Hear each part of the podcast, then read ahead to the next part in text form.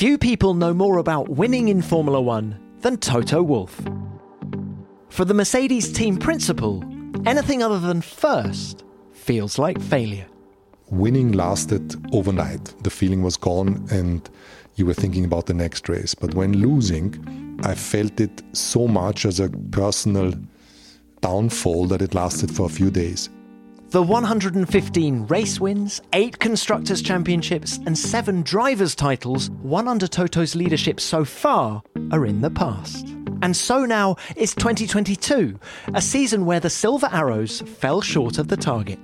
In the organization, nobody's shy to say that we've done a bad job here. There's no hiding, there's no seeking for explanation how we ended up there. I mean, all of us are saying we got this very wrong and others got it very right. With our learnings, I think we will be back in a more potent form next year, but is it a given? Certainly not.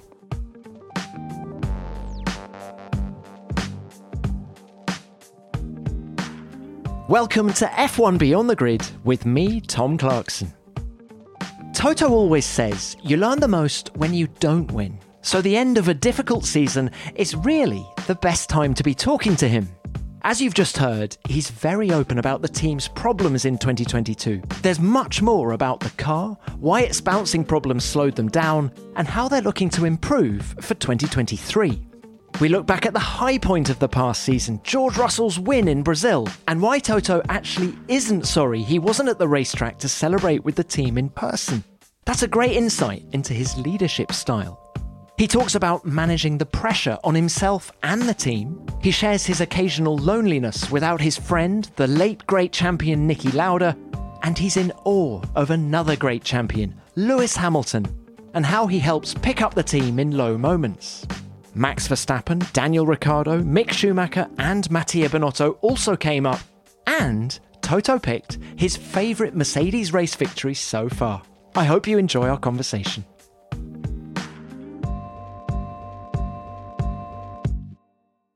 Toto, it's great to see you. Thank you for inviting me to Monaco. It's a beautiful day outside and it's snowing in parts of the UK. So I'm starting to understand the attraction of this place in winter. Yes, but we can't really see a lot because we're in an office here. the lights are on. The building uh, opposite is high, so yeah, we are not. It's not what it what it seems to be. Well, it's lovely to be here, and it's great to see you. Although you're sounding a bit croaky, is that sort of post Formula One season illness that most people get? Absolutely. Normally, I would get it bang on the first day of holiday. So I'm really happy this time. It happened two weeks early, so hopefully I can I can ski this time around. well, you're looking very relaxed. Is that because it's over? 2022 is confined to the history books. No, I think uh, I've um, learned over the years to compartmentalize, and uh, although it is difficult to go through a season like this one, uh, there is a there's a real life outside and there is um, the commercial side of things in the F1 team, the organization, which I really like to be part of. So, yeah, things are things are good and um, an interesting challenge that waits for us. Just reflecting on the last twelve months, if we could, do, do you see it as your annus horribilis? In terms of performance, you can say that after eight consecutive constructor title titles um, coming out of the blocks and being half a second off, and I'm being um, rather on the optimistic side here, was certainly something you need to get used to. We talked about it these last eight years, how we would react if that were to happen. Um, how would we cope with with losing? And inevitably, we knew that it that one day it's gonna it's gonna happen, and here we are. And I think I'm particularly proud on the team how we have recovered through the season because it wasn't a one race blip. Um, it wasn't that there was a clear trajectory that was going up only, but we had good races and then we fell back. Um, and at the end, I think we we're much closer to the to our rivals, the front running cars, than we were at the beginning of the season. You've often spoken about the necessity of failure in order to improve. How did the reality stack up? What were the principal lessons? I absolutely believe that you have to fail and get it wrong to prosper. there is no sports team in the world that won every single championship they entered.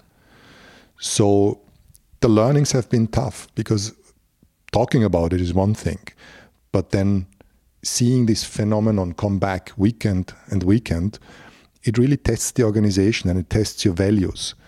And I think we had our moments.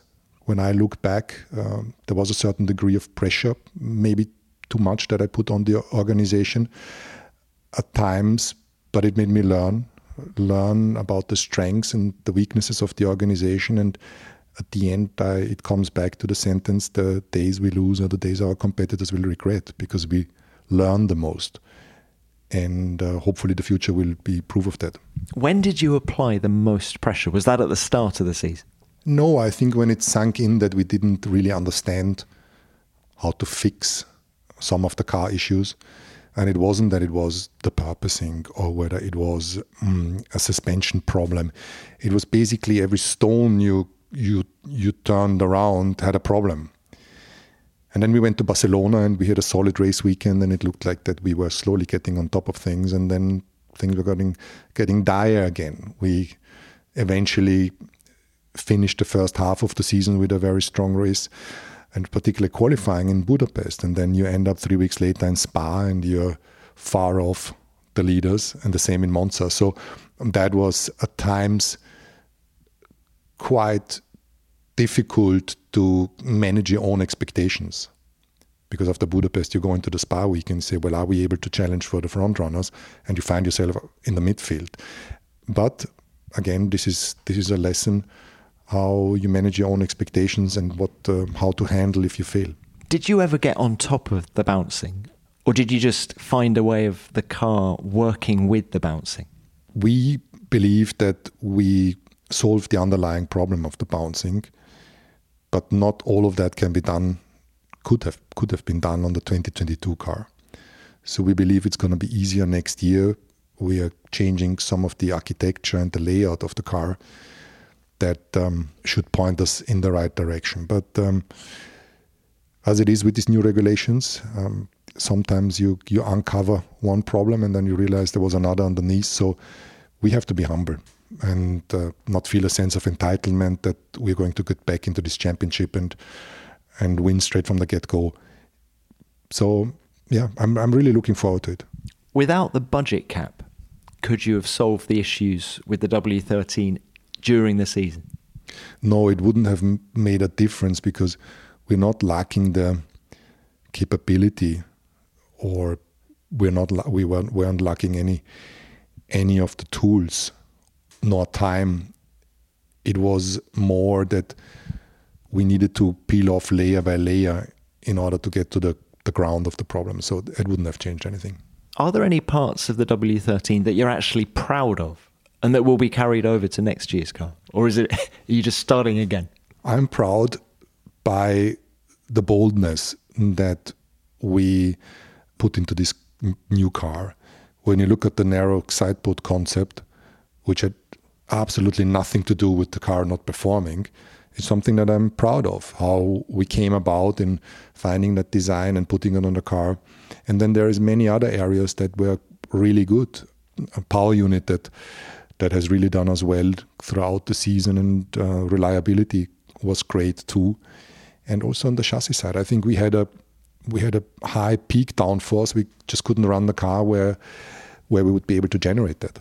Toto, you've had the most incredible journey with Mercedes, and the trajectory has been vertical for the last eight years.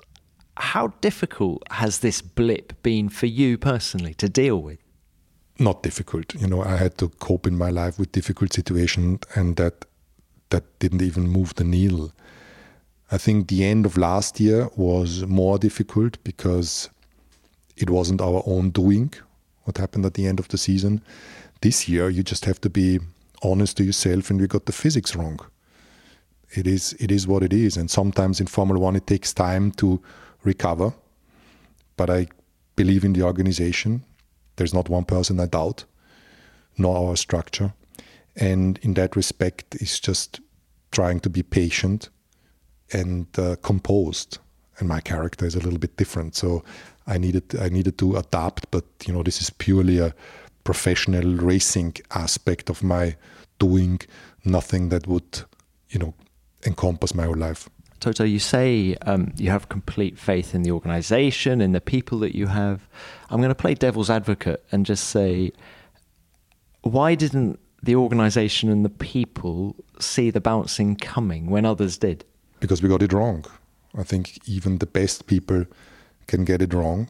And my my assumption of why a team would function that I learned back in the Williams days is that you have to have the right infrastructure, financial resource, good drivers, powerful engine, the right organization, and enough time to put it all together. And these ingredients would make sure that you are competitive. Now, winning can be something else, or winning a championship is on a different is a different thing. But we have all that. We haven't suddenly taken a stupid pill, winning the constructor championship last December, and then in March being nowhere. It's very easy. We got the concept wrong. We underestimated the effect when running the car very low and others have done a better job, whether they knew the effect from past days or they were simply uh, more focused on this particular area of car behavior. I don't know, but in the organization, nobody's shy to say that we've done a bad job here. Very easy. There's no, there is no other, there's no hiding. There's no seeking for explanation how we ended up there. I mean, all of us are saying we got this very wrong and others got it very right. So, how does 2023 look? Are you confident that you can win races plural? I'm always a half empty glass guy and I see the risks. And as a matter of fact, if you're being or if you're trying to be logical, Red Bull was very dominant throughout the seasons. They wouldn't have won, God knows what, 15 races it was or more. And um, and also towards the end. So it's going to be very difficult to have a development slope that is steeper than theirs and also Ferrari. But I believe in the organization, and fundamentally, it's not about a lack of downforce, but it's about a problem in making that downforce work on the car. And I think with our learnings and the the values in the in the team, the empowerment, the no blame culture, I think we will be back in a more potent form next year. Hopefully, winning races on merit and fighting for a championship. But is it a given? Certainly not. Helmut Marko has said that he thinks you guys are going to cause Red Bull more problems in 2023 than Ferrari. What's your reaction to that? I mean, Helmut knows a lot about racing. And um, if he says that, um, obviously you have to accept that. But he talked us up also at the beginning of the season that we would sort out things, and we weren't able to sort them out. But yeah, the, the comments, um, you will always have them positive or negative, and uh, we just at the end fundamentally need to, you know, do the best possible job and return to competitiveness. You've just said that you're a glass half empty kind of guy. So has this season crystallized in your view whether you're motivated by the lure of success or or the fear of failure? That's a very interesting point because all of these years, I've been always wary of the of the feeling when losing. Winning lasted overnight. Landing back in Europe, the feeling was gone, and you were thinking about the next race. But when losing, I felt it so much as a personal downfall that it lasted for a few days. And it's funny how your brain protects yourself because you, you manage your expectations. You are half a second behind the next race you're two and a half and your brain says well that's actually solid. But it's not. You have to always reassess yourself on the baseline and that was last year or the year before. This is what we expect from ourselves. So every time i'm getting too comfortable with the situation every time i'm not having the butterflies before a race i actually worry whether you know am i still fully in this but I am. Did you get used to finishing third, fourth, fifth? Yeah, that's again how the brain saves us.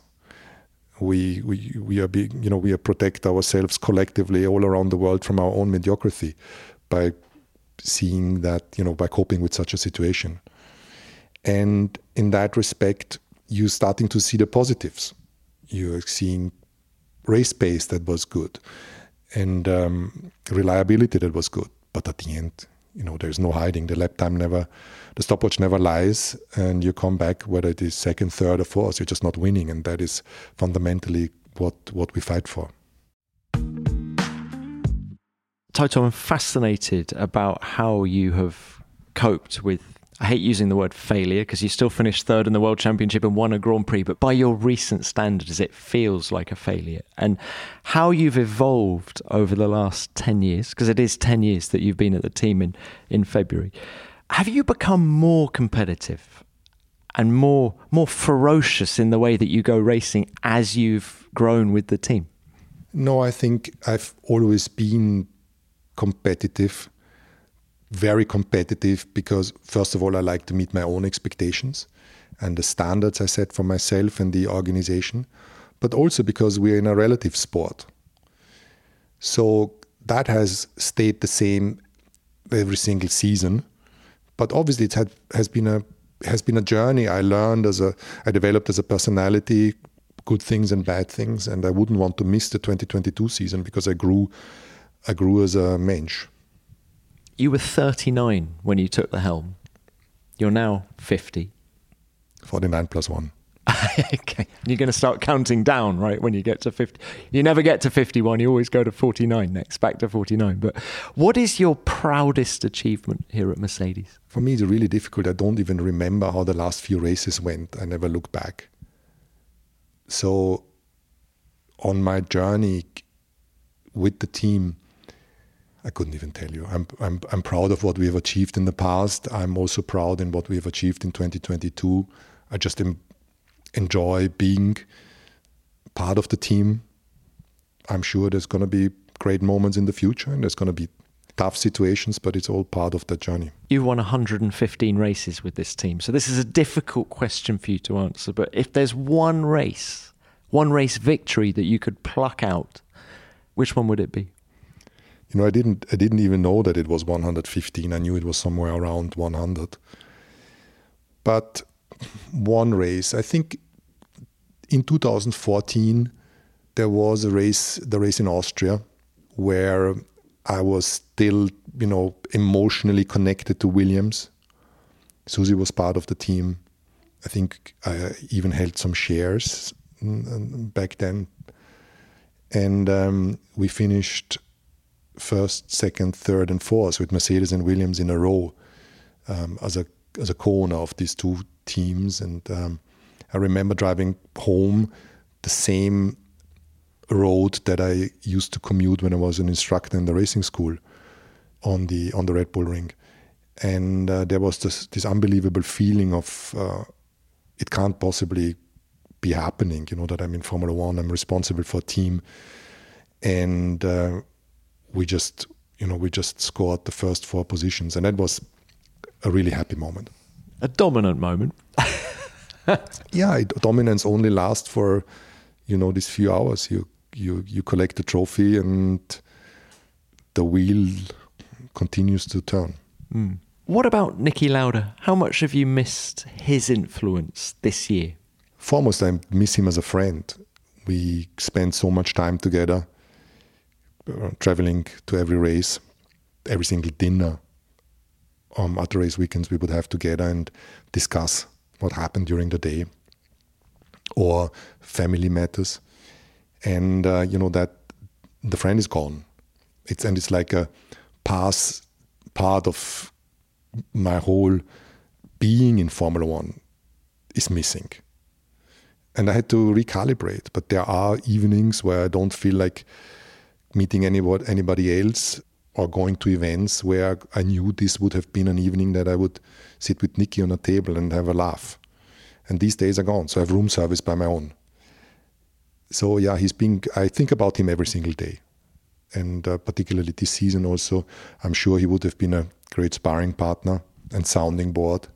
But on the few occasions when he was alive that the chips were down, what was his take on that situation? He loved it. When things were too easy, he got bored. So when it got tough, this is where his determination came out. He was he was feeling and being right on it. What can we do to to change that? Yeah, he was he was very good at simplifying things and you overthinking that. You know, it's got to come down to a single solution. And that's something that I have learned from him. Sometimes not to overthink too much. You think you do overthink things? Well, I don't actually know what overthinking means. I do think a lot and I'm trying to put things together. Eventually, the jigsaw makes sense. Do you overplan instead of just reacting to what's going on? Or is that the job of a team principal? I think you need to have a strategy. And you at the same time need to be prepared to have setbacks and uh, findings that didn't correspond to what you expected. But it's also so it's it's an active and reactive game. Now you say that without Niki, it's room service, and and I'm sure it's not. But who is your sounding board without him? Believe me, it is. When I'm not having Susie with me at the races or a friend, then it can be quite a, a lonely moment because I don't want to small talk. I want to leave my team in peace also to have their carries and their get together because when I'm there, maybe that's more stressful. So, yeah, it is room service, literally. But it gives me time to think. I read somewhere that you have the same meals when you're at races. Is that right? It's chicken and salad or something. Is that is that your standard staple? Yeah, I try to be um, disciplined, not to get out of my routine. And a race weekend, there's there's a, it's already uh, stressful. I have a lot of obligations. I don't want to have any, you know, adventures in terms of food. So yeah, I'm always having the same for breakfast, for lunch, and dinner. But what about someone like Hans Werner Aufrecht? Does he someone you still talk about racing to? Yes, I do, and I spoke to him yesterday. I actually owe him a call today because he's a very wise man that has created this um, unbelievable AMG brand and he's still active in the various racing series. Yeah, he's he's a resource that I use. Um, now maybe you know it has flipped also the other way around. I became a sensible um, sounding board for him. So yeah, he's a he's a he's a great man. What about uh, Pep Guardiola? We saw you with him at the Abu Dhabi Grand Prix. Obviously, very different sports, but are there parallels and things that you can learn from each other? Yes, we were on stage in a Q&A with um, invited by Puma, uh, the two of us. We didn't know each other, but when I heard him talking, it was like my sentences, the same approach. And he, he said the same about me. Fundamentally, it's down to human management.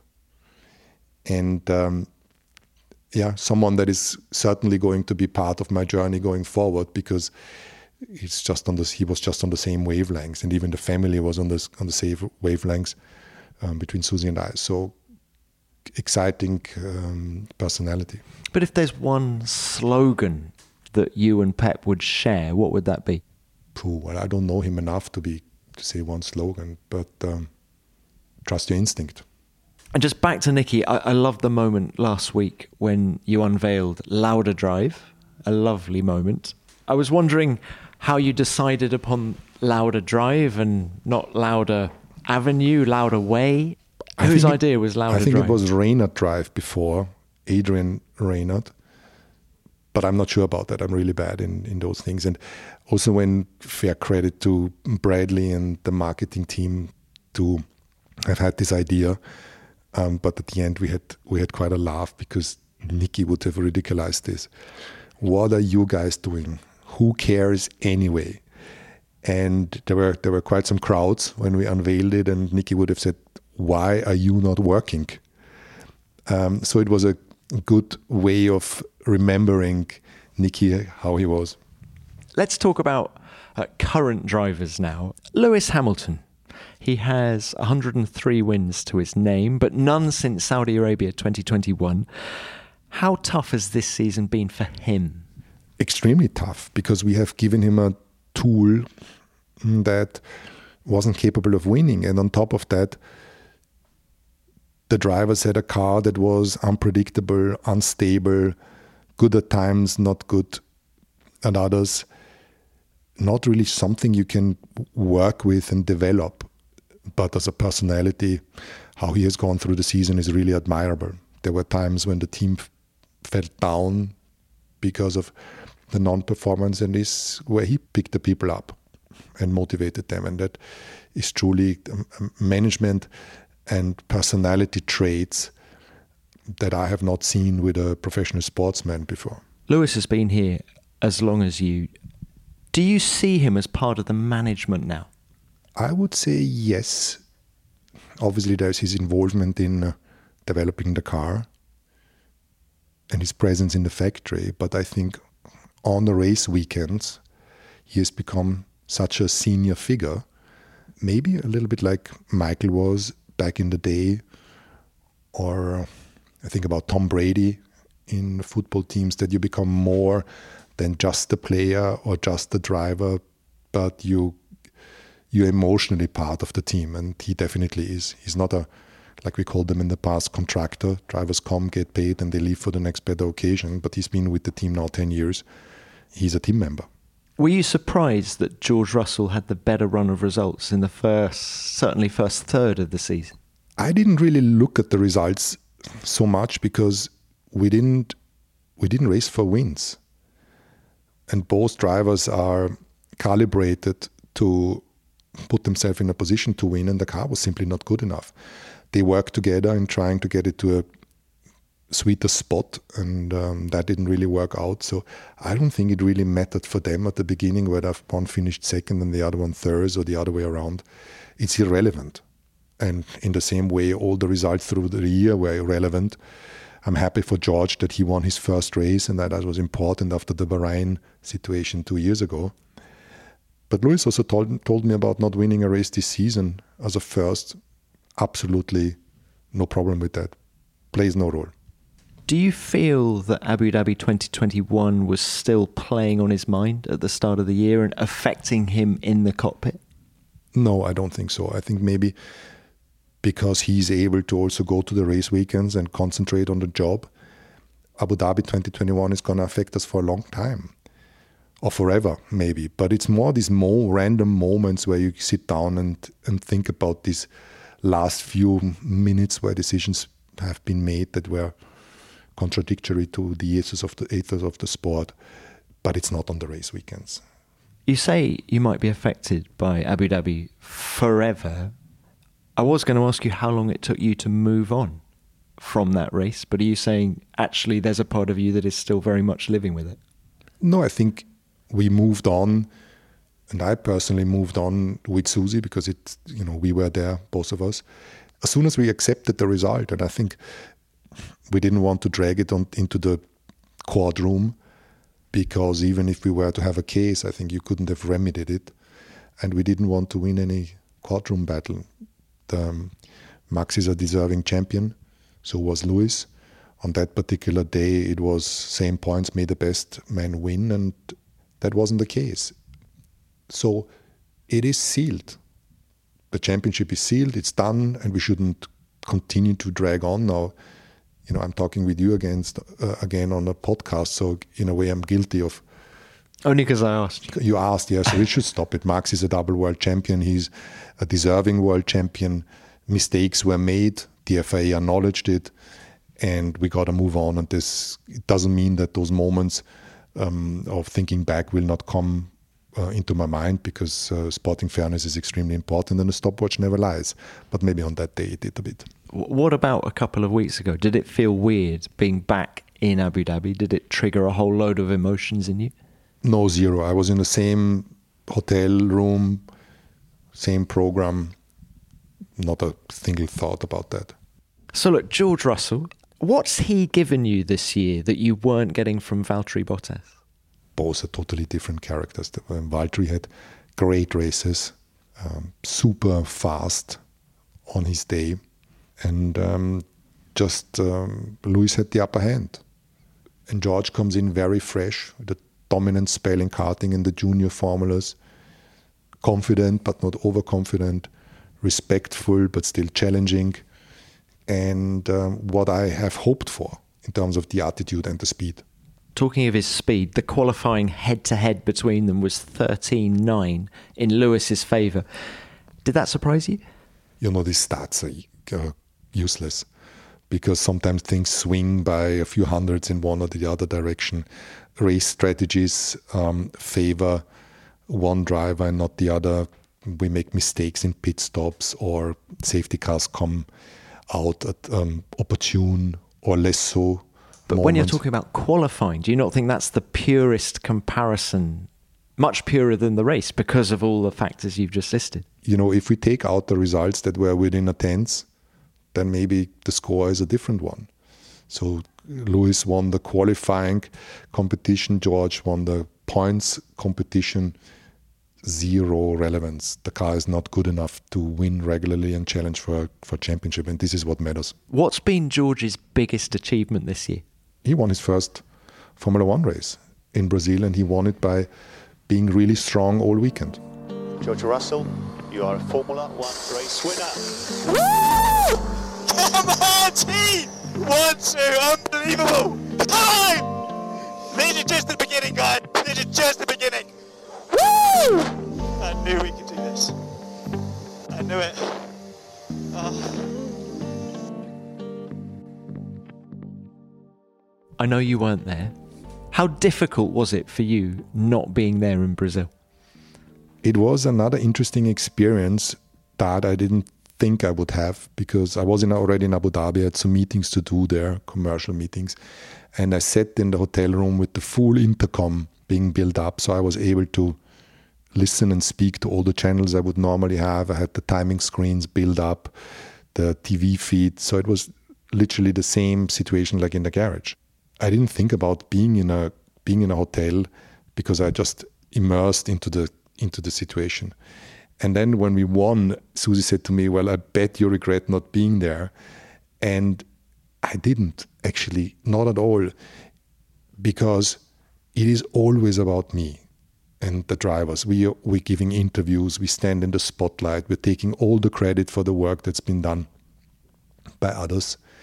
And me not being there was a sense of pride, pride of the people that were there and pride of the factories, and me not taking taking sunshine away. I heard Shov speaking, um, and Bradley and James, and they are heart and soul of the team. I couldn't have felt prouder in that moment, and I couldn't have felt happier for myself seeing those guys operate the way the way they did. And how reassuring was it for you that the team was able to win without you on the ground?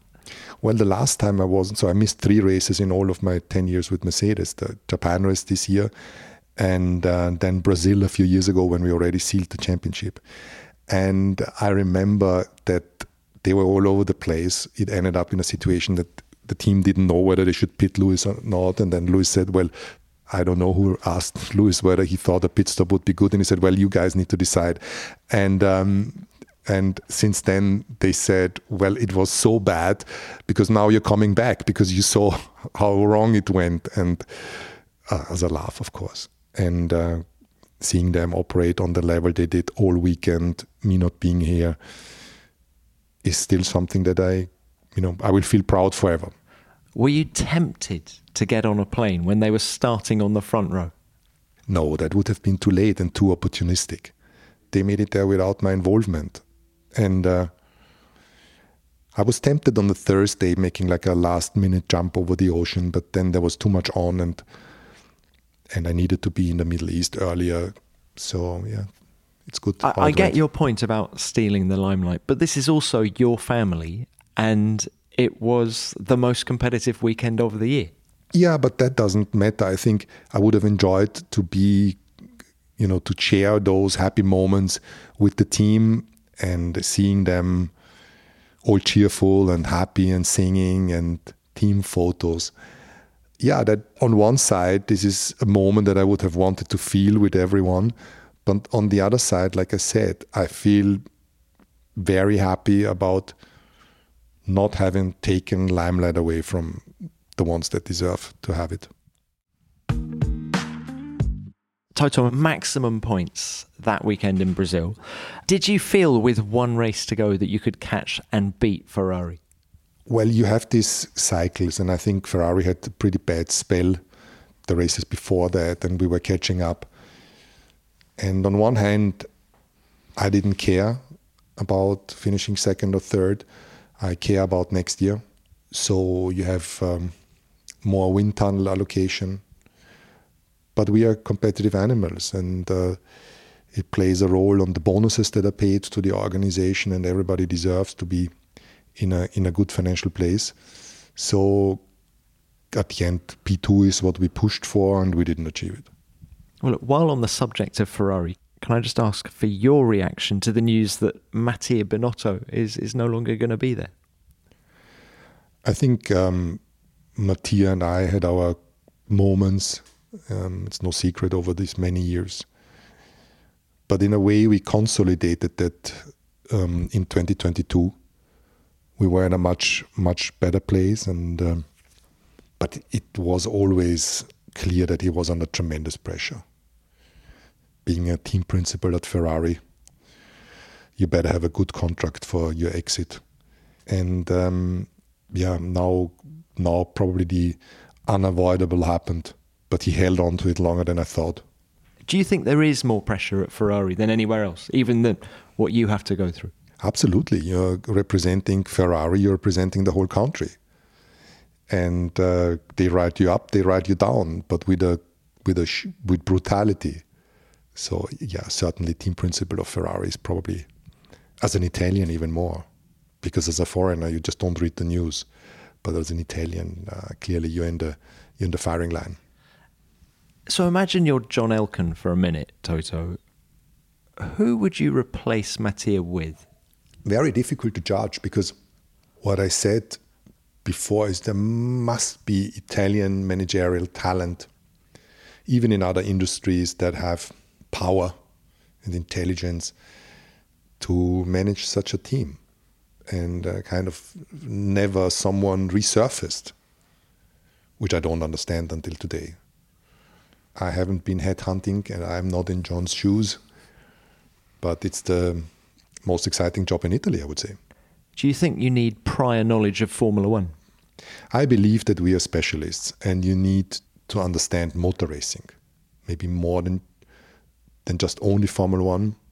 But it's such a niche where the sport, the regulations, the governing body, the commercial rights holder, the competitors, all of us are basically locked in in this paddock cage. You need to be politically astute. So it's a very niche specialist environment. And the more you know about the sport, the better it is. But you don't want to be a one trick pony either. And uh, you can be a good racing manager and not understand uh, about anything that's going on you know, commercially or outside in the world. Would the 2012 Toto Wolff, prior to you getting involved with Mercedes, would he have been interested in that job? Well, everybody says he wouldn't have been interested in being team principal of Ferrari, just simply doesn't tell the truth. I had to, you know, I had to pinch myself until today that Daimler gave me the opportunity of becoming um, managing partner and co-shareholder. It's something that I feel tremendously proud. But equally, if Ferrari would have come around the corner, um, miraculously offered me such a position, you know, uh, it would have been the same. You're fluent in Italian, aren't you? Well, Italians are saying I'm good in Italian because they want to be, um, they want to make me happy, but I'm not sure you could call it fluent. And uh, final question on Mattia is he's obviously looking for a job in due course. I don't know how long how long a time that'll be, but could we ever see him with his technical prowess getting a job with you or at HPP or will that never happen? No, I think there was too much porcelain broken between us over the last few years that this would be possible. Um, with the other teams, I can't say. There's certainly Mattia understands Formula One inside out, and um, yeah, maybe he finds a role in another team. Audi, maybe well, there's many out there that yeah. could be targets. Now, look, while we're talking jobs, with Nick de Vries heading to Alpha Tauri next year, how seriously did you consider taking Daniel Ricciardo as your third driver next year? Well, first of all, I'm happy for Nick that he's found a race seat because he deserves it. He was um, such a strong contributor in Mercedes' racing history, winning the world championship in Formula E. It was a no-brainer to to let him go. And uh, as uh, for Daniel, I mean, everybody knows what um, you have on Daniel. He's a he's a great personality. I still believe that he's a great racing driver. Whatever whatever whatever happened in McLaren is quite difficult to understand, but you don't unlearn how to drive. You know that that remains a mystery. But we spoke to him about um, options, but it never went to a point that we said, okay, uh, you know, let's let's seriously consider going that way. He said on the show last week that he was suffering from burnout. Do you ever feel in danger of that? I didn't know that he said that, but absolutely yes. Burnout is a is just a name for um, a mental health issue. You know whether this is anxiety, depression, um, or just being totally depleted of your emotional, or physical, or mental um, power, and that can happen. And of course, it's gonna affect your driving and your professional life as it will your uh, your private life. But he also seemed quite excited about taking a sabbatical, taking some time away. I think he's going to go and ride a motorbike across America, do Route 66 and fun things like that. When you hear of someone doing something like that, is there a little bit of you that's jealous? Is there stuff on your bucket list that you've been unable to do because you're just so busy?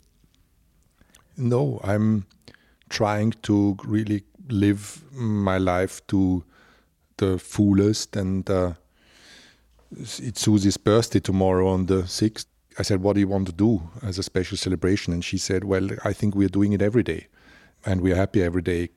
And she's right. So I'm trying, you know, waking up, wake up with the mindset of let's do the, the most out of um, out of the day, but not always possible. Sometimes you you you're just not happy. But as a matter of fact, uh, there is no such thing as a as a bucket list. Uh, there's lots of things to dream of, but at the moment, what I do, how we live, is um, is what I really enjoy. So, with no Nick de Vries, no Daniel Ricciardo, who is the man most likely to to fulfil that third driver role for you? Me. well, it's funny you should say that. I think you've been doing more driving in recent years than you did when you first came into Formula One. Is that right? Yeah, more fun driving. George Russell actually was talking on this podcast about uh, he did some ice driving with you in Austria, and uh, I think it was last winter, and he said that. I said, "Who was quickest?" He said, "Well, I was quickest, but Toto reckons that I was cutting the corners. Is that right?" I well, I think he was quickest, just but I'm actually happy that he was quickest because it would have been not good for his career if I, you know if I'm, the record would have been with me. Uh, no, but in all seriousness, obviously I, I I'm not racing anymore because I had an ambition, and if you do what you do, you're not well prepared. But we do occasionally uh, fool around the track uh, with with Lewis and George, or I did it. We did it with Valtteri on in um, AMG cars or little race cars and or on and the, the competitive in me then then comes up. But uh, yeah, they are racing drivers. I'm a entrepreneur, and uh, obviously, it wouldn't be right if I beat them. So you're not going to be the third driver. What about Mick Schumacher? Everyone seems to be associating him with the team, and I think you've actually said that it would be a good fit. I don't want to put words into your mouth, but I think you've um, certainly implied that. I really like Mick, and I like the family how they have raised um, their kids with this unbelievably famous name, and I think he deserves a chance. He he won the junior series, and uh, that is not easy. And uh, things can go can go against you in your first years in Formula One, and then he was under pressure to deliver, and that doesn't help. And Formula One is brutal, so maybe in a way having a year off as a third driver, similar to what Daniel does, can be good um, to reassess yourself and bring yourself better in a, in a, better place, and then hopefully find a seat again. Has he impressed you this year in Haas? He always impressed me from his personality. The first time I met him, which was in his first year in Formula Three in Hockenheim, he's just a he's just a good person, and one F3, one F2, and as I said before, that can't come out of nowhere. For listeners who don't know, were you close to Michael Schumacher? It was interesting. The answer is no. But when I entered Formula One with the more active role in Williams in 2012, I met him. And um, then I took the role in 2013 and became a shareholder of Mercedes. And throughout that year, um, I was lucky enough to spend time with him. And uh, that clicked, but obviously we weren't given the time. And in terms of character, is Mick a chip off the old block? Well, obviously everyone is different, and I wouldn't do Mick nor Michael any justice by, you know, commenting here on their characters. Certainly, Mick is a, like I said before, he's an intelligent young man that can drive. Toto, just a couple of other things. Formula One is in rude health at the moment, but when you look at the big picture, what do you see as the sport's biggest threats, if there are any? We're having a macro threat at the moment. We're seeing that the world is burning in many places, and um, that will have already has consequences in the you know economic world as well that matters less than, than the real impact. But we're going to see some ramification in Formula One. So we must never be too confident that just because the sport is very popular at that stage, that the trajectory is always going to be steep upwards. But um, people want to be entertained. We're putting on a great show. And as long as we're doing our part of the job, uh, Formula One has relevance. And do you think the new rules have done what was asked of them? Yeah, I think. I mean, I like the look of the looks of the cars, and um, the racing seems to be better. So let's give it time with the wind tunnel allocation and the budget cap. We should see more teams becoming competitive. Um, hopefully, fighting for podiums and wins in a few years, and this is what makes the sport will make the sport more exciting. What's on your job list at the start of 2023? I mean, are you going to start thinking about Lewis's new contract then? Are you confident that he's going to resign? Well, the job list is pretty long in what, what's needed to be done, but certainly Lewis's contract um, is um, is one of the topics that we will tackle over the winter, but there is no firm deadline. Are you confident that he'll stay? Absolutely. I mean, Lewis is part of the team, and the team is part of Lewis. No reason to not continue. And do you see a season like the one you've just had has that made him even hungrier to get back to the front? Or is that not possible with him because he's such a formidable competitor at the best of times? I think one of his strengths is that he's he's he's always hungry. He's always eager. He is a great sportsman, but he's also someone that's extremely driven and determined. Well, Toto, it's been brilliant to catch up. Thank you very much for your time. Great to come to Monaco. Enjoy the off season. How, do you even get an off season? No, there is no more thing, such thing as off season because you're coming back from the racing and and you just work along. And now these two weeks, I or three weeks after the last race, I actually enjoy because I spend more time in the office with the with the people that are doing all the hard work in Brackley and also in Brixworth. So um, no, it stops um, before Christmas. All right. Well, have a good break, however short that is, and um, good luck next year. Thank you, Tom.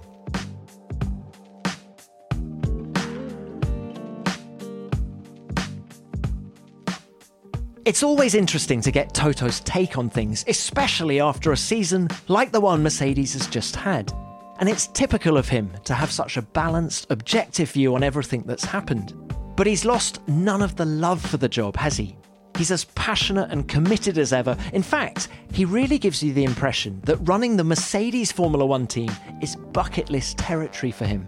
Not that he believes in bucket lists. Toto, many thanks for your time, and please enjoy whatever off season you get with Susie and the family. And we'll catch up again at a racetrack very soon. As ever, please send in your thoughts and stories on Toto. What did you make of Merc's 2022 season, and do you think they can challenge for race wins plural in 2023? Let me know at Tom Clarkson F1 on Twitter or use the hashtag F1 Beyond the Grid. Which segues beautifully into what you sent in about Daniel Ricciardo after last week's show. He's such a fun guy, isn't he? And as I talk about him now, I find myself wondering what he's up to as he begins his gap year predominantly away from the racetrack. Let's start with this great story from Angela D. I met Daniel in early November after Marcus Mumford's show in New York. I had a hunch he'd be there, tweeted about it, and he sure was. I called out to him and said I was a McLaren fan. He waved back and came over for a photo. Because I was shaking with excitement, it came out blurry. And after the crowd helped me chant his name, he generously came back for a retake. Everyone cheered. What a great guy. I want to thank him for his kindness and for giving me a moment I'll cherish forever. I love that story, Angela. And let's go next to Shakira. Not that one, surely. I had a good laugh during the Is Eating Gold Good For You bit. DR is the driver who got me interested in F1, and it was a joy to hear from him. I'm from Iowa, and if he needs any road trip tips for the Midwest, I'm happy to help. I'll let you know if he gets in touch, Shakira. But having now seen his planned route, I think he's going pretty much all over the USA. And finally, let's go to Chasmeister Racing.